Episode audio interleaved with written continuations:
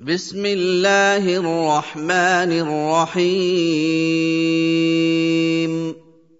القارعة ما القارعة وما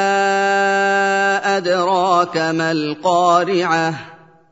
يوم يكون الناس كالفراش المبثوث وتكون الجبال كالعهن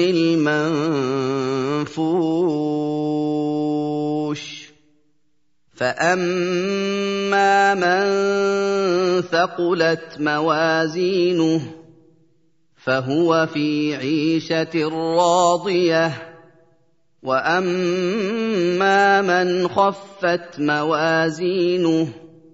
فأمه هاوية وما أدراك ما هي نار حامية.